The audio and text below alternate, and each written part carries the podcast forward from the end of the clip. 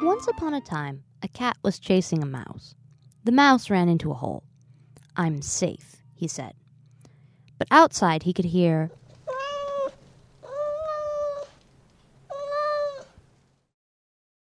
The meowing stopped. He waited. He looked outside. He could see the cat's whiskers. I'd better stay safe inside. Suddenly he heard. The mouse said, Oh, a dog must have chased away that big bad cat. It's safe to go outside.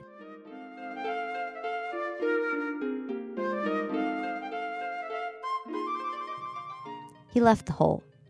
The cat caught him and ate him. After she cleaned her whiskers, she settled down for a nap. Just before she fell asleep, she said, It pays to be bilingual.